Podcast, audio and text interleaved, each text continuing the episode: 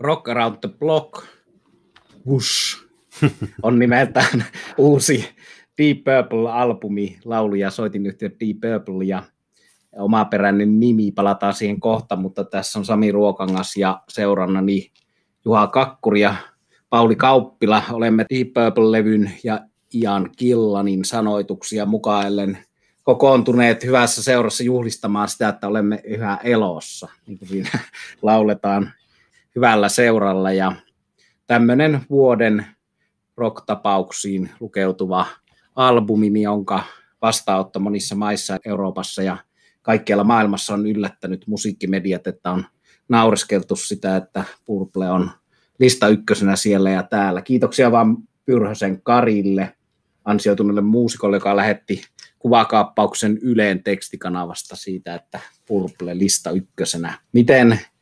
Paulin ja Juhan fiilikset on nyt, kun me tuota, aikaisemmin käsiteltiin sitä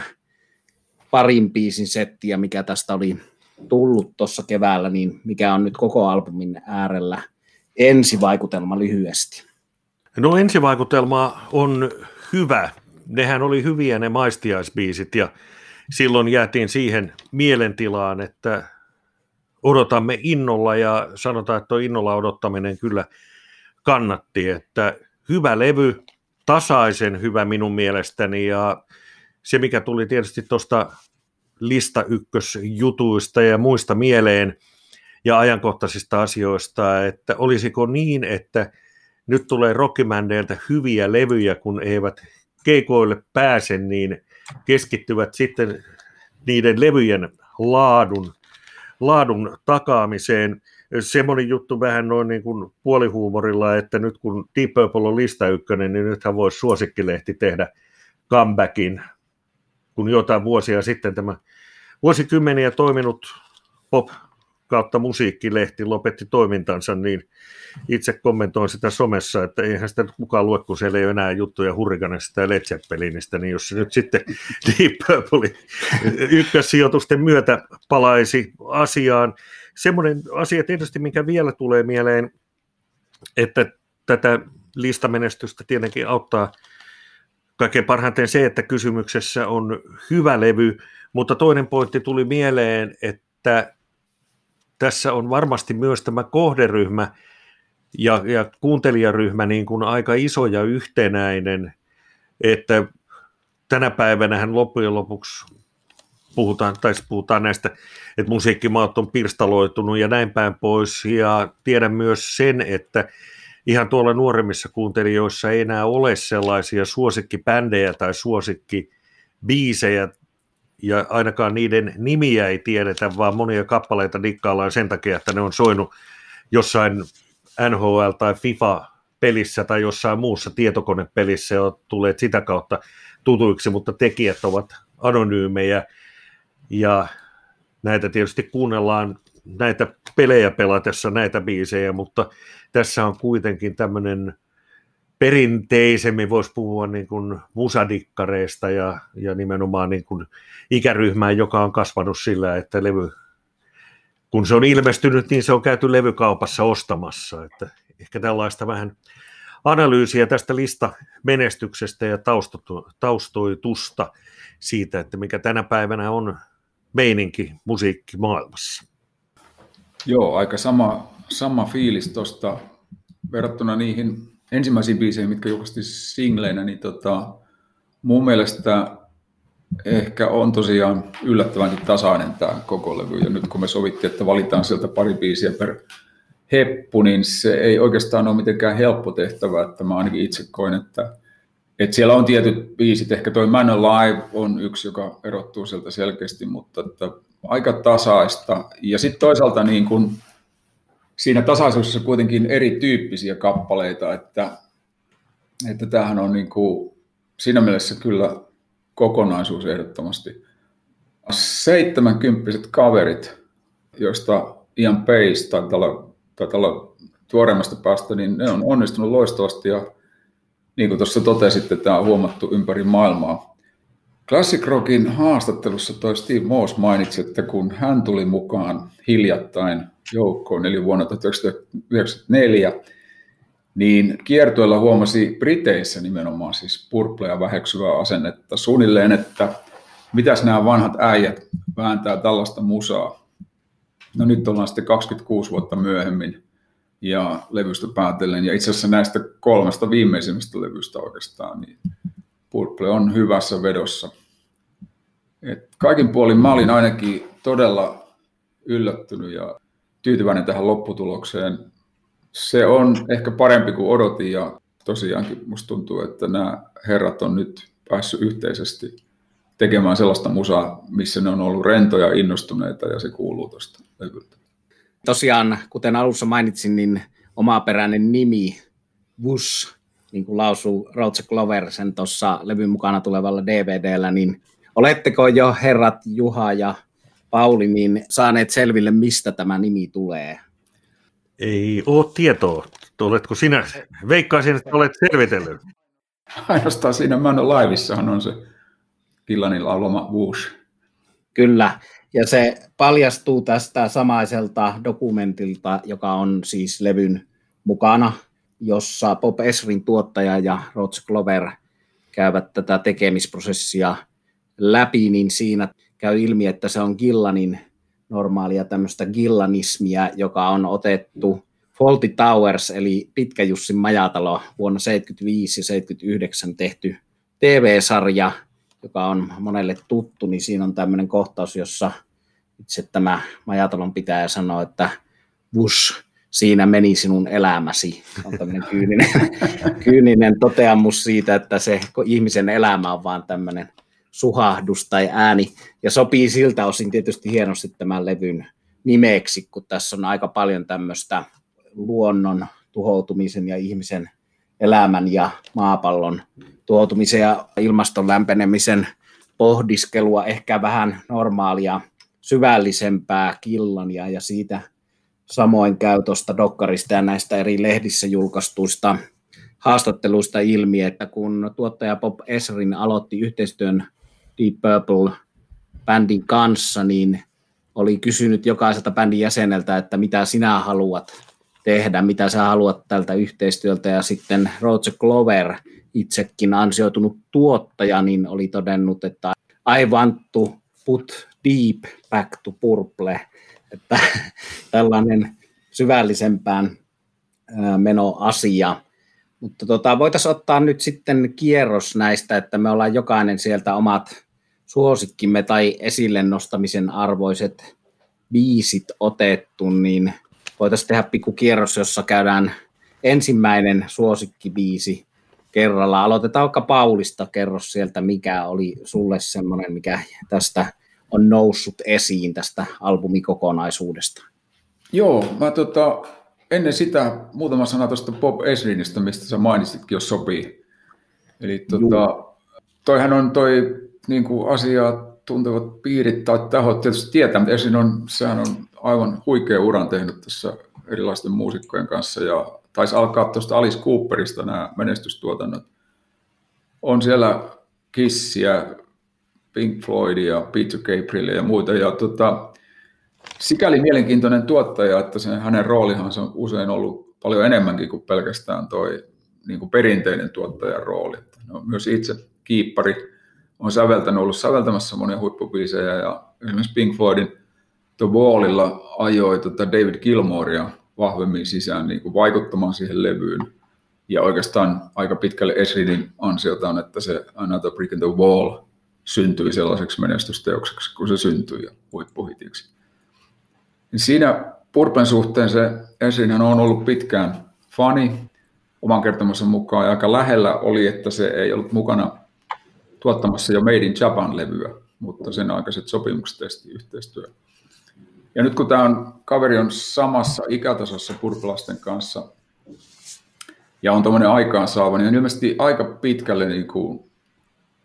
tuonut sellaista myönteistä asennetta ja loppuun saattamista tavoitteellisuutta tuohon tekemiseen, että, että se niin kuuluu tässä levyllä. Ja joku näistä herroista, en nyt muista kuka kuvaili tuota Purplea, että ne on vähän niin kuin sotilasjoukko, jolta puuttuu kenraali tai johtaja ja, ja kaikki niin kuin häsää omalla tahollaan. Sitten esiin on tuonut semmoista johtajuutta tähän. Ja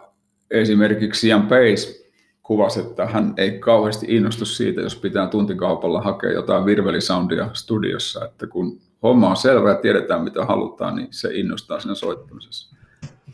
Tämä vaan taustaksi siitä, mä ihmetellyt itse, että miten hyvä veto nämä äijät pääsi tässä. Ja tota, niin kuin sanottu, tässä on hyvin tasainen levy,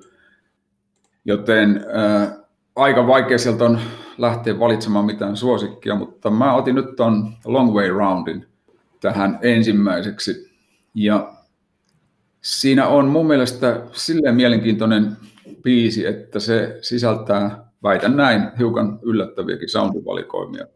Se alkaa tämmöisellä lyhyellä Morsen kitarajuoksutuksella, mistä siirrytään tämmöiseen, en nyt keksi parempaa kuvausta kuin laukkakomppi, joka ei ole mitenkään harvinainen toi komppi sinänsä. Se toimii hienosti, mutta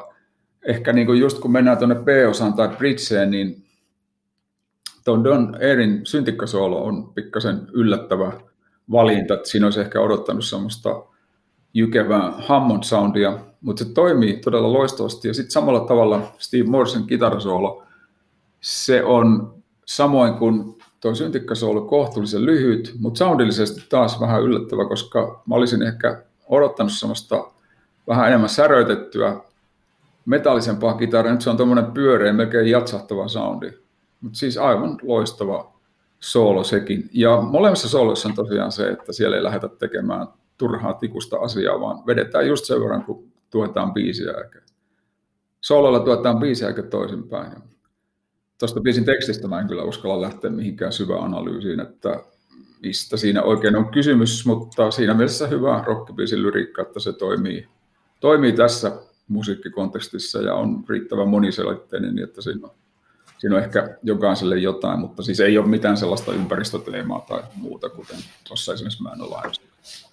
Mutta joo, se oli mun valinta mun mielestä. Loistava, loistava uusi biisi. Hyvää analyysiä ja aika monitulkintaisia sanotuksiaan tuossa tosiaan löytyy Killanilta, että osa on selkeämmin hahmotettavissa, mistä on kysymys, ja osa on sitten vähän tota, enemmän avoimia tulkinnalle. Ja tuosta kävi tosiaan tosta myöskin tuosta Esrinin ja Gloverin keskustelusta ilmi se, että toi oli kolme viikkoa kestänyt sillä tavalla tuo tekeminen, että yksi viikko omassa treenikämpässä bändi valmistautui ja sitten kahdessa viikossa tekivät studiossa – kokonaan levyyn, että aika old schoolia kyllä siltä osin. että ei ole mitään puolentoista vuoden Def Leppard-meininkiä. Ilmeisesti Saksassa äh, niin kuin tekivät sen perustelun, että se mua huvitti tämmöisillä bändeillä, että niin kuin ei, ei ne kerro, että miss, ne vaan kertoo, että missä valtiossa milloinkin oltiin, että sellaista se on se globaali musiikin tekeminen. Mutta tekivät yhdessä, eikä niin, että, että tehdään nauhoja siellä sun täällä. Joo, sen on Esrin tuonut tähän kanssa, että ne soittaa samassa huoneessa ja ikään kuin oikea, oikea bändi. Ja kyllä mä nyt sanon ennen kuin annetaan Juhan esitellä ensimmäinen biisivalinta, niin kyllähän tuossa tulee tavallaan semmoinen yhtyessoiton ja yhteissoiton juhla, että jotenkin tuossa korostuu itselle se, että tässä on niin kuin kyse siitä, että on soitettu kymmeniä vuosia yhdessä, mikä sitten ehkä ikärasismin taustalle jää ja siihen, että, että korostetaan nuoruutta ja tuoreutta, mutta sitten se, mikä siitä monesti uupuu, on semmoinen valtava tota, telepatia ja se, että tuntuu, että tosiaan Steve Morse ja Don Eeri aika lailla aavistaa toistensa tekemiset ja koko bändi ja sitten kun tämä niin kuin jammailuihin perustuu, miten nämä biisit sitten syntyy, niin siinä on kyllä hienoa. Ja ton Paulin mainitseman synti, yllättävän syntikkasoolon lisäksi täällä on tosiaan paljon tämmöisiä oivalluksia ja yllättäviä käänteitä, että jossain kohtaa tulee pianosoolo, missä olettaisiin jotain juokustuksia kitarasta, niin hienoja asioita, mutta mennään tuohon Juhan ekaan biisiin. Joo, pohjustuksena vielä pari juttua tuli tuossa matkan varrella vielä, vielä Esrinistä, että hän on tuottanut myös Hanoi Rocksia, eli tällainen Suomi-yhteys saadaan paljon hyviä biisejä levyllä ja toisaalta oli niin kuin vaikea valita, mutta toisaalta sitten helppo, koska melkein minkä tahansa tuolta voi poimia. Ja, ja minun mielestäni vielä tuosta niin kuin levystä sen verran, että tosiaan kuulostaa niin kuin bändiltä ja joku sellainen niin kuin hyvä fiilis. Et edelleen niin kuin Deep Purple, toisaalta minusta vähän uudistunut, eli tässä ei ole lähdetty hakemaan jotain In Rock 2 tai, tai muuta vastaavaa. Ja kun biisejä kuuntelee, niin aika hyvin eri musatyylejä sinne on ujutettu, että siellä on elementtejä klassisesta musiikista, jatsista, vähän fankahtavaakin, sellaiselle, joka ei levy ole kuunnellut, niin, niin voi sanoa, että ei mikään Red Hot Chili Peppers levy ole, vaan, vaan, vaan Deep Purple, mutta tämän tyyppisiä makeita elementtejä ja, ja palaverissa, jossa vähän, vähän suunniteltiin sitten muun muassa tätä podcastia, niin siinähän tuli esille se, että John Lordin vaikutus ja kädenjälki näkyy bändissä edelleen, ja, ja tätä mietin levyä kuunnellessa, että sellaista jotain Lordin henkeä siellä oli paljon, toisin kuin minun mielestäni esimerkiksi sitten Richie Blackmorein, eli, eli mitään Blackmore-kopiointia, jos ei toki mitään Lord-kopiointiakaan ole, mutta Lordin henki ehkä enemmän sitten tänä päivänä kuitenkin vaikuttaa. Olen valinnut pari keskenään erilaista biisiä, ja ensimmäisenä nostan niistä esiin biisin nimeltä The Power of Moon, ja pidän sen sellaisesta mystisestä tunnelmasta. Se ei ole ehkä ihan niin proge ja mystinen kuin tuo Man Alive, mutta The Power of Moon oli sellainen kappale, joka tehosi minun. Nyt täytyy tietysti sitten jossain vaiheessa odottaa tuollaista syyskesän kuutamoyötä ja kuunnella sitten sitä, katsoa, että minkälaisia voimia, voimia sillä kuulla on. Näistä kosketinjutuista tuostakin on jo, tai näistä on jo tässä hieman puhuttu ja kun mainitsin nuo vaikutteet klassisesta musiikista, niin tuli mieleeni sellainen, että voisikohan sen heavy metallin julistaa alkaneeksi siitä, kun Bach rupesi tekemään musiikkia. Hänhän on ollut monille rockmusiikin soittajille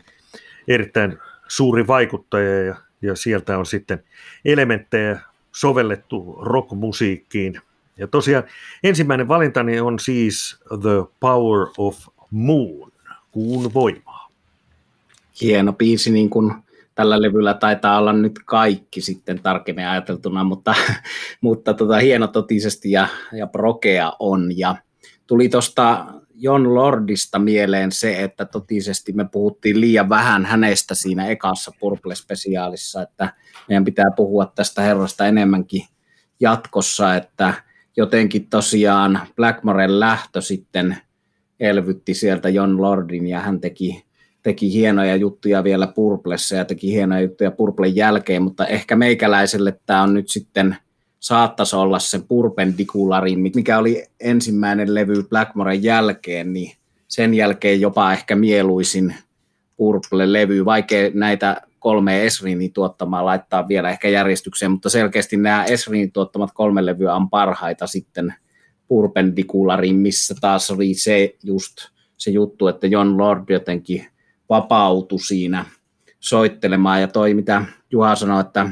John Lordin henki elää, niin siitä on täysin samaa mieltä, että noissa jousisovituksissa, että tuollahan on niin kuin pätkittäin sinfoniaorkesteria tai sitten on sinfoniaorkesterin kuuloista syntikkaa, mutta siellä on oikeitakin jousia, niin niissä on kyllä selvästi se Lordin henki. Samalla lailla noissa yhtäkkiä yllättäen lähtevissä pianosooloissa ja urkusooloissa ja Hammond Soundissa, että hienosti tätä suurta mestaria tässä kunnioitetaan. Ja semmoista mä mietin kanssa tuohon liittyen, että kun 69 on tehty se Concerto for Group and Orchestra, ensimmäinen tämmöinen mittava sinfoniaorkesterin ja bändin, rockbändin yhteistyö, niin sitten tavallaan hienosti sitäkin perinnettä tässä uudella levyllä edelleen Purple kunnioittaa, että he on ollut aloittamassa tällaista juttua, joka sitten elää, elää muun muassa sillä tavalla, että tänä syksynä on tulossa toi Metallikan S&M, eli Metallikan sinfoniaorkesteri homman 20-vuotisjuhlakonsertin julkaisu. Se ei ole vielä ilmestynyt, kun tätä äänitetään, mutta se on yksi tämän vuoden tapauksia, ja sitten voi tietysti ajatella, että sitäkään Metallikan sinfoniayhteistyötä ei välttämättä olisi tehty, jos ei Purple olisi tätä John Lordin aloitteesta tehnyt tätä Concert for Group and Orchestra, jota sitten heti seuraavana ensimmäisenä seurasi Procol Harum bändi, joka teki sinfoniaorkesterin kanssa. Ja se, mikä minua miellyttää tässä uudessa Purplessa Wussissa, on se, myös se, että se paikotellen kuulostaa tuolta Procol Harumilta, joka on ollut parhaimmillaan hienoa klassisvaikutteista musiikkia. Ja annan Paulille välikommentti ennen kuin sanon vähän Don Airista. Ainoastaan liittyy tuohon mainitsemaisen sovituspuoleen, että Esrinhän oli siis niin kuin jo varsin varhain tehnyt tämmöisiä isojen bändien sovituksia. Hän on osin klassinen koulutus musiikissa ja sekin varmaan tuonut sen on helppo tuoda sitten tähän mukaan. Mikä sopii tietysti just niin kuin mainitsit myös tähän Lord-taustaan. Joo, varmasti osittain. Se, sitä dokkarista vaikuttaa siltä, että siinä niin kuin Glover kuulisi eka kertaa, kun sitä on, se, tämä levy ei ollut valmis, kun on tehnyt sitä dokkaria, niin jotain tämmöisiä jousijuttuja, mitkä Essenin on sinne tehnyt. Mutta tuota, sitten täytyy tietysti nostaa vielä hattua myös tälle Lordin seuraajalle, eli Don Eerille. Ja kaikki meidän rakkaat kuulijamme ei välttämättä tiedä, että Don Eeri on Euroviisuvoittaja. Hän on nimenomaan kapelimestarin ja sovittajan ominaisuudessa voittanut vuonna 1997 Euroviisut Katriina and the Waves yhtyeen sovittajana ja sinfonia orkesterin kapelimestarina, eli silloin vanhoina hyvinä aikoina, kun Ossi Runne johti Suomen yleisradion orkesteria. En tiedä, johtiko enää 97, mutta kuitenkin muistamme ajat, jolloin siellä oli iso orkesteri ja se oli oma juttunsa ja Don Eeri pitää sitä yhtenä suurimmista asioista omalla urallaan, mikä on jännä ihmiseltä, joka on soittanut muun muassa Judas Priestin ja tämmöisten ihan selkeätä metallia olevien bändien, bändien tota, levyillä, mutta tota, hieno, hieno ihminen myös Don Eeri. Ja vielä sanon sitten siitä, kun me jossakin vaiheessa porukalla ihasteltiin tota, 2006 Montreux Jazz Festivalilla äänitettyä Smoke on the Waterin versiota, jossa Purple aloittaa sen Jazz keikallaan Smoke on the Waterin täytenä jatsina. Se löytyy Spotifysta Live at Montreux 2006 Smoke on the Water alkaa jatsina. Niin se, että kyllähän tässä noita jatsielementtejä Eeriltä ja Lordilta ja kaikilta jäseniltä on aika paljon tässä tässä levyllä, että paikotellen mennään kyllä aika jatsiksi siihen että tämä olisi hard rock, jopa heavy rock bändi. Tosin Ian Pace on aina kieltänyt sen, että tämä olisi heavy metallia, vaikka he ovat siihen heavy metalliin vaikuttaneet, niin he eivät ole koskaan soittaneet heavy metallia. No sitten otetaan pitkän selostuksen päätteeksi mun eka valinta biisiksi, joka on tämmöinen kuin We Are All the Same in the Dark. Ja se on tuommoisella tanakalla kitaran ja urkujen riffillä lähtevä biisi. Ja jotenkin siinä, kun mä sitä kuuntelin tuossa tätä lähetystä varten, niin korostui tuo Jan Peisin rumpu, mestaruus. Hän on ainutlaatuisen kova rumpali ja jollakin tavalla koko tämän levynkin ansioihin kuuluu. Tai oikeastaan niin kuin yksi syy, miksi tämä on niin hyvä levy, on se, että tässä on rumpalina Jan Peis, joka on maailman parhaita parhaita rumpaleita, että jos siellä on tärkeä Don Eeri, niin kyllä toi täytyy muistaa nostaa toi rumpali sieltä myös, että harvassa bändissä on yhtä irtonaista ja tuollaista mielikuvituksellista fillijuttua kuin edelleen on Ian Peisin rumpu työskentely äärimmäisen suuri ilo kuunnella. Ja sanotus on tässä ja All the Same in the Darkissa sen voi ajatella, että se liittyisi jotenkin näihin rotumellakoihin ja ihmisen, onko tumma ihonen vai mikä on, mutta sillä ei ole mitään väliä, kun on loppu lähellä ja viimeinen sammuttaa valot ja ollaan pimeässä, niin ei ole väliä, onko minkä värinen iho tai minkä ikäinen. Mä automaattisesti ajattelin myös siinä kyllä sitä, että jotenkin Killan viittaa siihen, että hän ei välttämättä ole enää se Adonis, joka hän on ollut 70-luvulla, mutta hän on edelleen sama ihminen, että ehkä just tähän jo pariinkin otteeseen vilahtaneeseen sanan ikärasismi, niin tämä saattaa myöskin viitata, että jos ette näkisi meitä, niin saattaisitte ottaa meidät enemmän tosissaan. Juhalle kommentin paikka. Niin, tuli vaan siitä, että tietysti viimeinen, joka sammuttaa valot, on Keith Richards, joten näin Rolling Stones-yhteys saatiin tähänkin. Ei muuta jatka vaan. Joo, hyvä. Se, se me mentiinkin tässä pitkälle melkein puoleen tuntiin ennen kuin päästiin, päästiin puhumaan tästä Stonesista millään tavalla. Sitten tässä biisissä vielä All the Same in the Dark on toi lähes Beats Boys-mainen tuommoinen stemmalaulu, mikä on aika poikkeuksellista Purple-levyillä, että mä en tiedä ketkä siellä sitten laulaa, varmaan soittajat itse, mutta hyvältä kuulostaa tuommoinen pikku melodinen jännä yksityiskohta siinä, komeet stemmat. Ja sitten siihen tulee se yllätyksellisyys taas, mistä on puhuttu näiden teidänkin valintojen kohdalla, että sitten Steve Moss vetää tuommoisen hyvin vähäileisen ja pidätellyn kitarasoolon, mikä on ehkä sitten sen kunniaksi sitten tämä levy on tehty Nashvillessä, niin countrya melkein se soolo, että country kitarasoolo yllättäen siihen semmoiseen aika jytä kruuvella kulkevalla riffillä menevään biisiin, niin on yllättävä pikantti yksityiskohta. Ja tässähän on semmoinen juttu, että Steve Morse tosiaan kärsii tuosta nivelrikosta ja hän on joutunut opettelemaan kitaran soittamisen uudestaan ja on soittanut vähemmän kuin mitä joskus soitti, eli vähemmän tuommoisia juoksutuksia. Ja sekin oli mielenkiintoinen yksityiskohta tähän vähemmän soittamiseen liittyen, että tuosta samaisesta dokkarista käy ilmi se, että Roger Glover sanoo, että kukaan heistä muista bändin jäsenistä ei pysty sanomaan Steve Moselle, että soita vähemmän tai älä tee tollaisia juoksutuksia, mutta sitten kun Bob Esrin sanoo, niin tämä menee perille tämä viesti, mikä on tässä kohtaa kyllä erittäin hyvä, että näissä asioissa on varmaan monia selityksiä ja syitä, mutta niin kuin omaan makuun tavallaan Steve Morse on nyt parempi kitaristi kuin koskaan, että vaikka hänellä onkin tuki siellä oikeassa kädessä ja tiettyjä rajoitteita ehkä kulta-aikaansa nähden. Ja hän olisi omien sanoisen mukaan pitkään jo halunnut lopettaa, eli ainakin kiertämisen ehkä koko Purple-homman, mutta saavat sitten hänet aina puhuttua uusille kiertueille ja uusiin kuvioihin. Aloitetaan sitten toinen kierros ja otetaan sieltä Paulin biisi numero kakkonen. Mikä toinen biisi nousi esiin tästä mahtavasta levystä? No tässä otin, levyllä on kaksi instrumentaalia ja otin toisen niistä, tämän oikeastaan mun mielestä semmoisen varsinaisen biisi-instrumentaalin, koska se toinen, toinen on enemmän niin kuin petaa sitä Man Alive kappaletta, mutta siis tässähän on tämä Anti Dress, joka on uudelleen veto, siis Purplen ensimmäinen, ensimmäisen levyn kappale ja itse asiassa Lordin ja Blackmoren ensimmäinen yhteinen sävellys, mikäli, mikäli mun tiedot pitää paikkansa. En ole ihan varma, että miksi on tähän otettu mukaan, mutta, mutta ehdottomasti siis pölyjen poistoarvoinen versio. Ja, ja nyt kun se mainitsit tuon Stemma-laulun, sitähän on aika monessa biisissä tässä levyllä. Että se oli musta niin kuin jännä, että se tuo vähän semmoista niin kuin toisenlaista fiilistä. En aikaan tottunut Purpen yhteydessä siihen. Se toimii hyvin, mutta sitten tämä instrumentaali ja juuri tämä biisin valinta, niin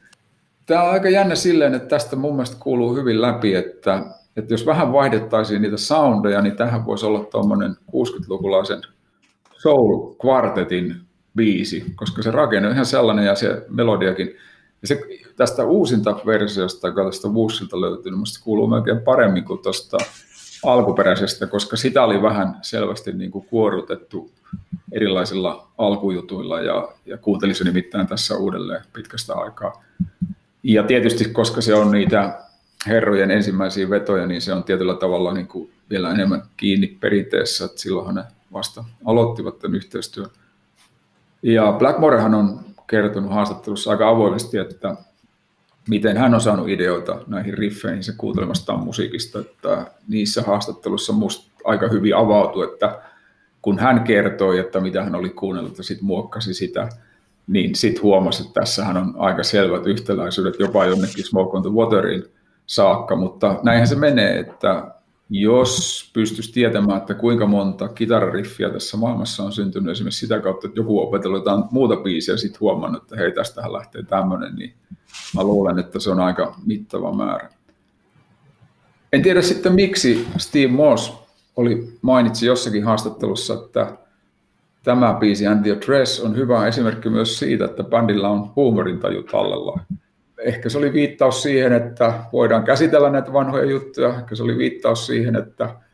hänkin on tässä 26 vuotta ollut, mutta vieläkin puhutaan siitä Blackmoren korvaajasta ja niin edelleen. En tiedä. Musta oli kuitenkin niin kuin mainio veto ja taas osoitus siitä, että mä luulen, että tässä on juuri se sama juttu, että on jammailtu ja on soitettu mitä on haluttu ja Esrin on vielä, kuten sanoittekin tuossa aikaisemmin, on ruokkinut oikein sitä yhteissoittoa. Että näissä jutuissahan, mitkä tähän levyn tekemiseen liittyy, oli mainittu nimenomaan se, että heillä ei ole niin kuin yhtä yksittäistä säveltäjää. Että yleensä on riffin pätkiä, ideoita ja sitten kun lähdetään yhdessä soittamaan, niin ne muodostuu. Ja kuten sanottiin tuossa aikaisemminkin, kyllä se kuuluu tästä tosi hyvin. Ja kuuluu tästä uusinta vedosta myös. Joo, emme tiedä vielä mikä on ollut toi syy levyttää ensimmäisen Purple-albumin ensimmäinen raita, että mm. ehkä se syy voi olla juuri se, että se on ollut ensimmäisen levyn eka biisi ja siksi se on ikään kuin ympyrä sulkeutuu, jos tässä on hämöttää se mahdollisuus, että tämä voisi olla viimeinen levy. Noissa haastatteluissa käy myös ilmi se, että he sanoo aina, että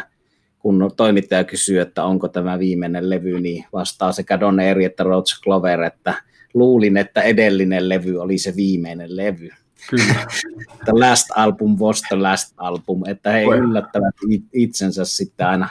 tekemällä uutta, uutta musiikkia. Voihan siinä olla myös sellainen juttu, että ne on äänittänyt uudelleen sen ensimmäisen, ikinä ensimmäisen Purple-levyn, että jos tässä käy niin kuin siinä Manon Laivissa edustetaan, niin tämän voi sitten kapseloida jonnekin, ja siinä on niin kuin ympyrä ihan todistusaineisto jälkipolville, jos sellaisia tulee.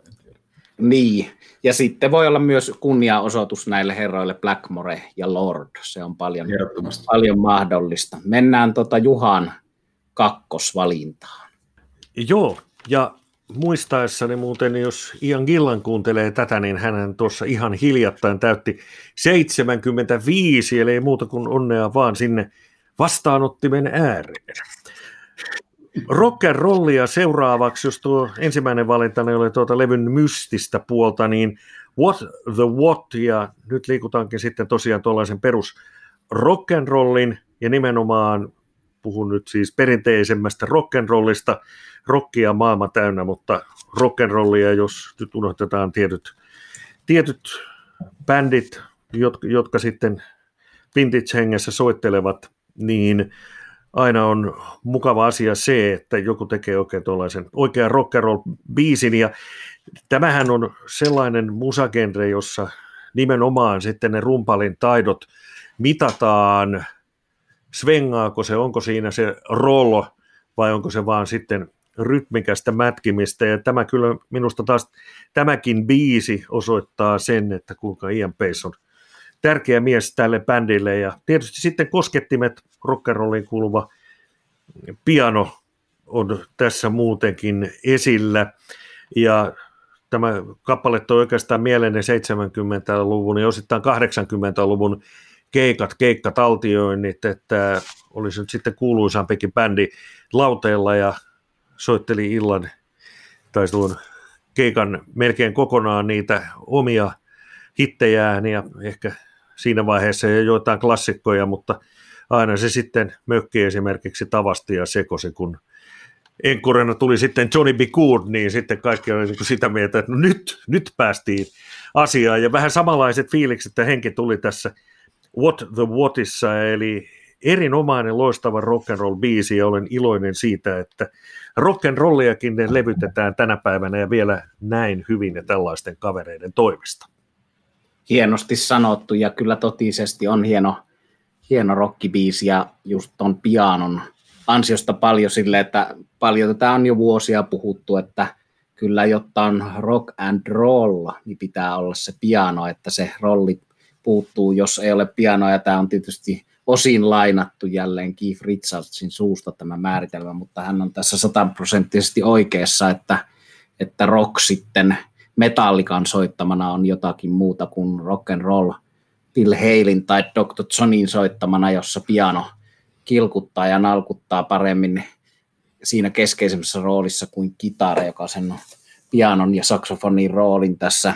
rockin historian varrella vallannut, mutta toi on minusta myös hieno semmoinen juttu, että se on tavallaan myös sitä paluuta sinne in rockiin vuoteen 70-50 vuoden päähän siinä mielessä, että myöskin sieltä se klassikko Speed King, joka avaa sen 50 vuotta sitten ilmestyneen Killanin ja Glovernin ja tämän klassisen kokoonpanon ekaan levyyn, niin on suoraan sitä Fats Dominoa ja Little Richardia myös, niin kuin tämäkin biisi on. Ja eka kerran, kun Purplen näin 87 liveenä, niin soittivat Everly Brothersia ja tämmöisiä pätkiä näistä eri 50-luvun rockipiiseistä. Ja tuossa kun Pauli mainitsi aikaisemmin siitä, että Blackmore otti näitä juttuja, niin siellähän on muun muassa tämä Black Knight, joka oli sitten tämän In Rockin sinkku silloin 70, niin on otettu Ricky Nelsonin biisistä, että, että siellä tulee hassusti nämä, mutta erinomainen biisi kyllä toi Juhan valkkaama What What ja tämmöistä kuolevaa kansanperinnettä ehkä valitettavasti, että kyllähän olipa se Aerosmith tai Rolling Stones tai status quo, niin siellä on näissä kitarabändeissäkin tässä classic rock-osastossa yleensä vähintään liveenä aika keskeisesti piano mukana näillä tärkeillä bändeillä ja hienosti tässä vedetty. Olisiko nyt sitten taas minun vuoro, se taitaisi olla. Ja mulla on nyt sitten toi vähän tylsää niin kuin se onkin, niin se on just tämä jo meidän ekassa Purple-spesiaalissa käsittelemä Man Alive, mutta nyt mä otan siihen mukaan ton intron Remission Possible, jonka Pauli tuossa mainitsi, joka on niin kuin instrumentaali, mutta se on selkeästi intro tähän Man Aliveen. Ja se on hassusti, vaikka tämä levy on saanut valtaosin tuommoista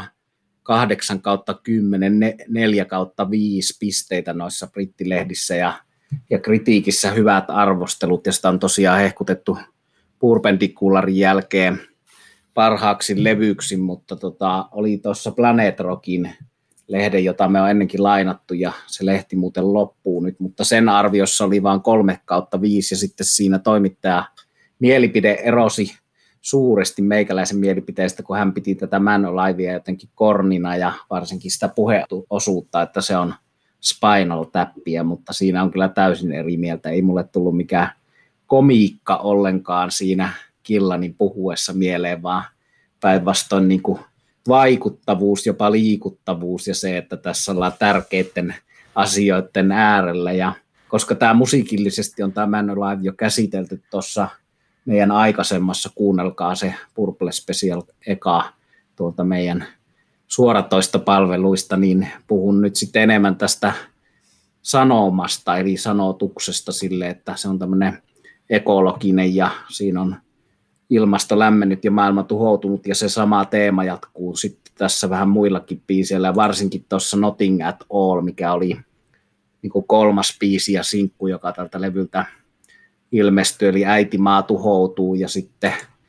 jengi kävelee puistossa ja sanoo, että eipä se mitään, että kyllä se tästä, eli kielletään, kielletään tosiasiat ja näinhän me monesti tehdään. Ja mennäkseni tähän henkilökohtaiseen elämään ja historiaan, niin tämä jännästi ajoittu tämä levy, niin kuin viimeisin Dylanin levykin tässä tänä kesänä ollut kuuntelussa ja tämän vuoden merkkipaalu siinä, missä Purplekin, niin mä luin tota Frank Martelan kirjaa Elämän tarkoitus, joka enemmän kuin elämän tarkoitus, niin pohtii sitä, että miten elämästä tulee merkityksellistä, niin se jännästi mulla tuossa loma-aikana limitty tähän näihin Killanin sanotuksiin ja killanismeihin, jotka panee deep back to purple, eli oikeasti tämmöisiä, sanoisinko, jollakin lailla oikeasti koskettavia sanotuksia, eli siellä mennään siinä Juhana äsken valkkaamassa rockibiisissä mennään paariin siksi, että kun me ollaan vielä elossa, se oli suoraan Pop Esrinin suusta otettu juttu, ja Gillan nyt tarkemmin ajatellen on tämmöinen ympäristönsä tarkkailija, joka on kautta koko äänitetyn historiansa laittanut noita kohtaamiansa ihmisiä näihin biiseihin, että siellä on Purpendikularilla on semmoinen Ted the Mechanic, joka on hänen kohtaama tyyppi, ja sitten tuolla kasarilevyllä. House of the Blue Light on Mitsi Drapri, joka kertoo tämmöisestä eksoottisesta tanssijattaresta, joka sattui sitten istumaan Killanin vieressä lentokoneessa ja sitten Killan tajus, että hän on nähnyt tämän naisen jossain erilaisessa ympäristössä aikaisemmin. blues-biisi ja jännä, jännä tarina, ei niin syvällinen kuin nämä uuden levyn biisit, mutta vähemmän syvällisessä osastossa tässä mua myös miellytti se, että täällä on lainaus tai viittaus tuohon minun suuresti rakastamaan Black Sabbathin albumiin Born Again, jossa Killan lauloi silloin, kun liittyi baari-illan seurauksena Black Sabbathin laulajaksi, niin siellä on semmoinen kuin Trust, jossa Killan kertoo siitä, kuinka hän jälleen baari-illan päätteeksi ajoi tuolla Richard Bransonin omistaman kartanon pihalla, rumpali Bill Wardin auton sitten tämmöiseen lampeen ja tuhosi sen auton. Ja sitten nyt tässä Woos-levyllä Killan toteaa siellä, että hän on luvannut itsellensä, ettei enää hankkiudu semmoiseen kuntoon Trashed Again, mutta nyt se näiden viimeaikaisten tapahtumien seurauksena näyttää siltä, että tämä lupaus menee kaivosta, että saattaa tulla taas tämmöinen tuhoisa alkoholin käyttö eteen. Se oli nimenomaan siinä The Long Way Roundissa tämä, ja hienoa avasi. Mä mietinkin, että miksi se harkitsee hankkiutuessa sellaisen kuntoon, mutta hyvin, hyvin taustoitit sen. Joo, ja sitten, että saadaan tätä hommaa vähitellen ympyrää sulkeutumaan muutenkin kuin silleen, että Purple viittailee omaan menneisyyteensä, niin mä sanon tuommoisen tarinan vielä tuohon, kun me puhuttiin noista jatsi-elementeistä tässä, että täällä on tätä jats-fiilistä ja tämmöisiä jatsahtavia soolovalintoja, niin siinä toi kertoi toi Pop Esrin semmoisenkin jutun, että ne oli mennyt tämän levyäänitysten aikana Jatsi-klubille ja sitten hän oli sitten sanonut tuota, ja tälle illan bändille, että täällä on bändi Deep Purple, että voisiko tämä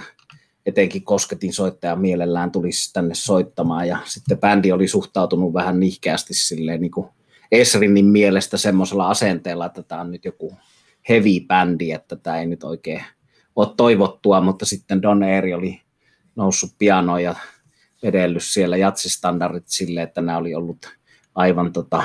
ihmeissä ja lumoutuneina nämä bändin jäsenet siitä sitten, että, että osasi vedellä tällä tavalla jatsi standardit, ja siitä on tosiaan se osoitus se 2006 Montreux Smoke on the Water-versio. Mutta tota, jotta tätä jotenkin kuittailtaisiin nippuun, niin erikoinen tilanne tietysti, että meillä tämä vuotta 2020 lista ykkösenä on Deep Purple ja tänä vuonna on julkaissut uutta musiikkia Bob Dylan ja Rollarit ja puhutaan näistä, näistä ikiklassikoista, mutta ehkä se on meille jokaiselle sitten sillä tavalla lohduttavaa, kun puhuttiin tuosta elämän tarkoituksesta, että, että voi olla pitkä tulevaisuus edessä vielä, vaikka olisikin jo ikää vähän enemmän kuin teini ikää, että, että ei ole, mikään tässä ei ole niin itsestään selvää tässä maailmassa. Ja otetaan tämmöinen loppu kierros tähän meidän kaikkien fiiliskuittauksia vielä näiden mun elämän tarkoitusjuttujen jatkoksi. Aloitetaan Juhasta siitä, mitä haluat sanoa vielä kuittausta koko albumista. Joo, siis erinomainen levy kavereilta, joiden iästä voi sanoa, että kun ikä on numero, jota kassa ei tarkista, niin silloin voi ehkä keskittyä sitten hyvillä fiiliksillä niihin, niihin levyn tekemisiin. Ja, ja siis summa summarum minusta hyvä levy, hyvät biisit ja paljon semmoisia juttuja, joita, joita sanotaan niin kuin suosittelen sitä kuulokkeilla levyn kuuntelemista, koska siellä on paljon nyansseja ja kaikkea semmoista, joka, joka maustaa sitä. Ja se, se on minusta myös yksi tämän levyn rikkauksia, että siellä on paljon sooloja, ne on tyylikkäitä sooloja ja sovituksellisia juttuja ja kaikkea muuta, että levy, johon ehdottomasti kannattaa niin kuin tutustua muutenkin kuin että sitä vaan soittaa pläppäriltä, kun tekee itselleen sunnuntai-aamun aamiaista. Että kuulokkeet päähän, muu maailma seisä keskittyy tähän. Hieno levy, toivottavasti ei jää bändin viimeiseksi, ja jos nyt sitten niin käy, että tämä olisi se viimeinen levy, niin onpahan sitten ainakin kunniakas lähtö niin sanotusti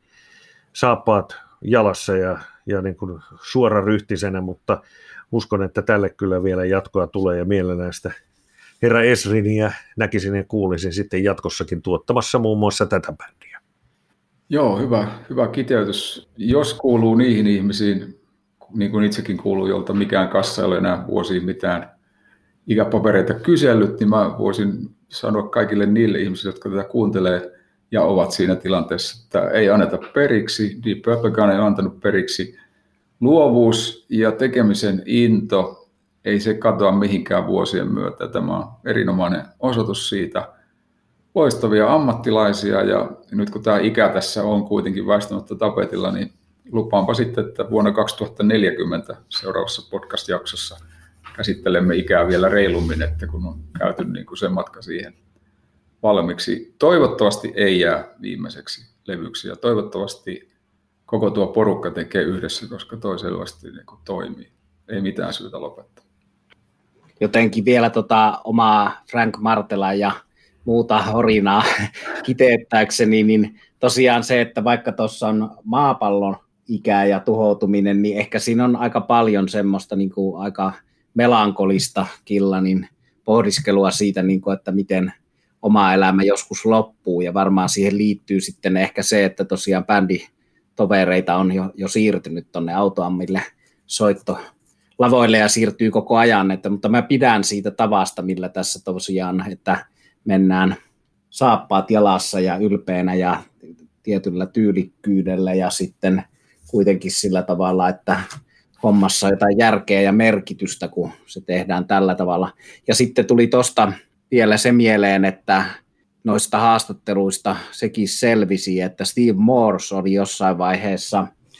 kun tämä ekana tästä levystä ilmestynyt biisi Throw My Bones, eli eka sinkku tai downloadi, mikä se oli, niin oli jo sen edellisen Infinity-levyn tekeleitä, eli se oli jäänyt silloin kesken, ja sitten he teki ton niin kuin tuommoisena näytteenä levyyhtiölle, että tässä olisi vielä tällaista matskua, ja sitten Steve Morse oli ehdottanut, että ei tehdä enää levyä, että tehdään vain niin yksittäisiä biisejä, jotka julkaistaan sitten silloin, kun niitä julkaistaan tällä nykymallilla, jota Spotifyn toimitusjohtajat artisteille suosittelevat, mutta sitä ei Morse välttämättä siinä ajatellut, mutta kuitenkin tämmöistä nykymallia, niin sitten Roger Glover oli vastannut tähän Steve Morsin ehdotukseen, että no, that's not what we do, että me ei tehdä semmoisia, että me tehdään tämmöinen suuri tuotanto ja mennään kaikki studioon ja tehdään tämmöinen hyvän tuottajan kanssa tämmöinen iso tuotanto. Ja siitä ehkä saamme olla sitten kiitollisia tästä old school lähestymistavasta, että tämä saadaan hyvän kuulosena vinyylinä meidän kuulokkeisiin fiilisteltäväksi. Ja niin kuin Juha sanoi, että sitten voi huomata sieltä niitä nyansseja ja yksityiskohtia, mitkä varmasti huomaisi silloinkin, jos tätä kuuntelisi yksittäisenä biiseinä julkaistuna juttuna, mutta sitten toisaalta puuttuisi tämä niin tämmöinen albumikokonaisuuden elämys, mikä tässä tulee minusta niin kuin hyvistä levyistä jo 70-luvulla ja 80-luvulla silloin, kun tämä LP-formaatti ja albumiformaatti löi läpi, niin jos tämä nyt on viimeisiä tämmöisiä classic rock genren hyviä levyjä, niin kuin tässä voi käydä, niin ainakin tämä on hyvä sille tämmöinen jälkikirjoitus, että tämmöinen on hyvä albumikokonaisuus. Ehkä me nyt tähän lopetamme ja lupaamme tässä vielä viimeisinä sanoina, että palaamme John Lordiin ja hänen musiikkiinsa jatkossakin. Ja täytyy sanoa se vielä, että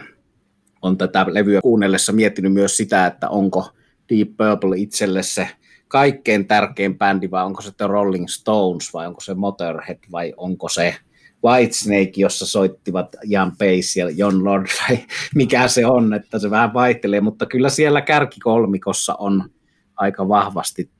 Deep Purple ja Rolling Stones, että sitä ei huvin vuoksi aina mainita sitä Stones-yhteyttä. Haluatteko sanoa vielä aamenen päälle? Ei, kyllä tämä voisi sanoa, että näihin, näihin kuviin ja tunnelmiin ja, ja esimerkiksi Lordin, John Lordin palaamme vielä. Eli uusia juttuja, uusia podcasteja tulossa, mutta nyt on tullut aika kiittää tämänkertaisesta kuuntelusta. Eli tässä Rock Around the Block podcast. Kiitos kuuntelusta.